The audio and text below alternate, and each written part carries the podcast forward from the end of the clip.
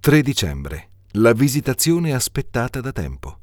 Notiamo due cose importanti in queste parole di Zaccaria, il marito di Elisabetta, in Luca 1, 68-71.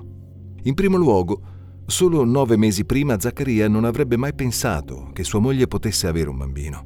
Ora, ripieno dello Spirito Santo, è così fiducioso nell'opera redentrice di Dio attraverso il Messia che sta arrivando che ne parla al passato.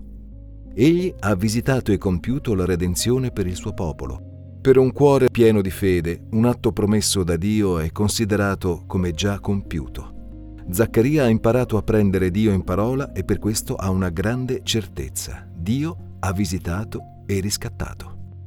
In secondo luogo, la venuta di Gesù, il Messia, è la visitazione di Dio nel mondo. Il Dio di Israele ha visitato e ha compiuto la redenzione. Per secoli i giudei avevano languito per la convinzione che Dio si fosse ritirato da loro.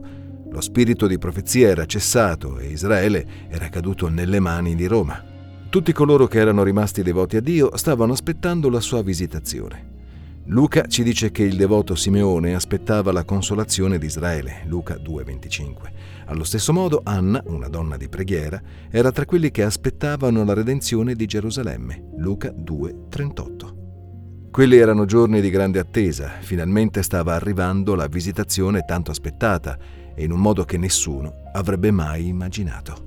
Questa meditazione è tratta dal libro La buona notizia di una grande gioia di John Piper, edito da Coram Deo.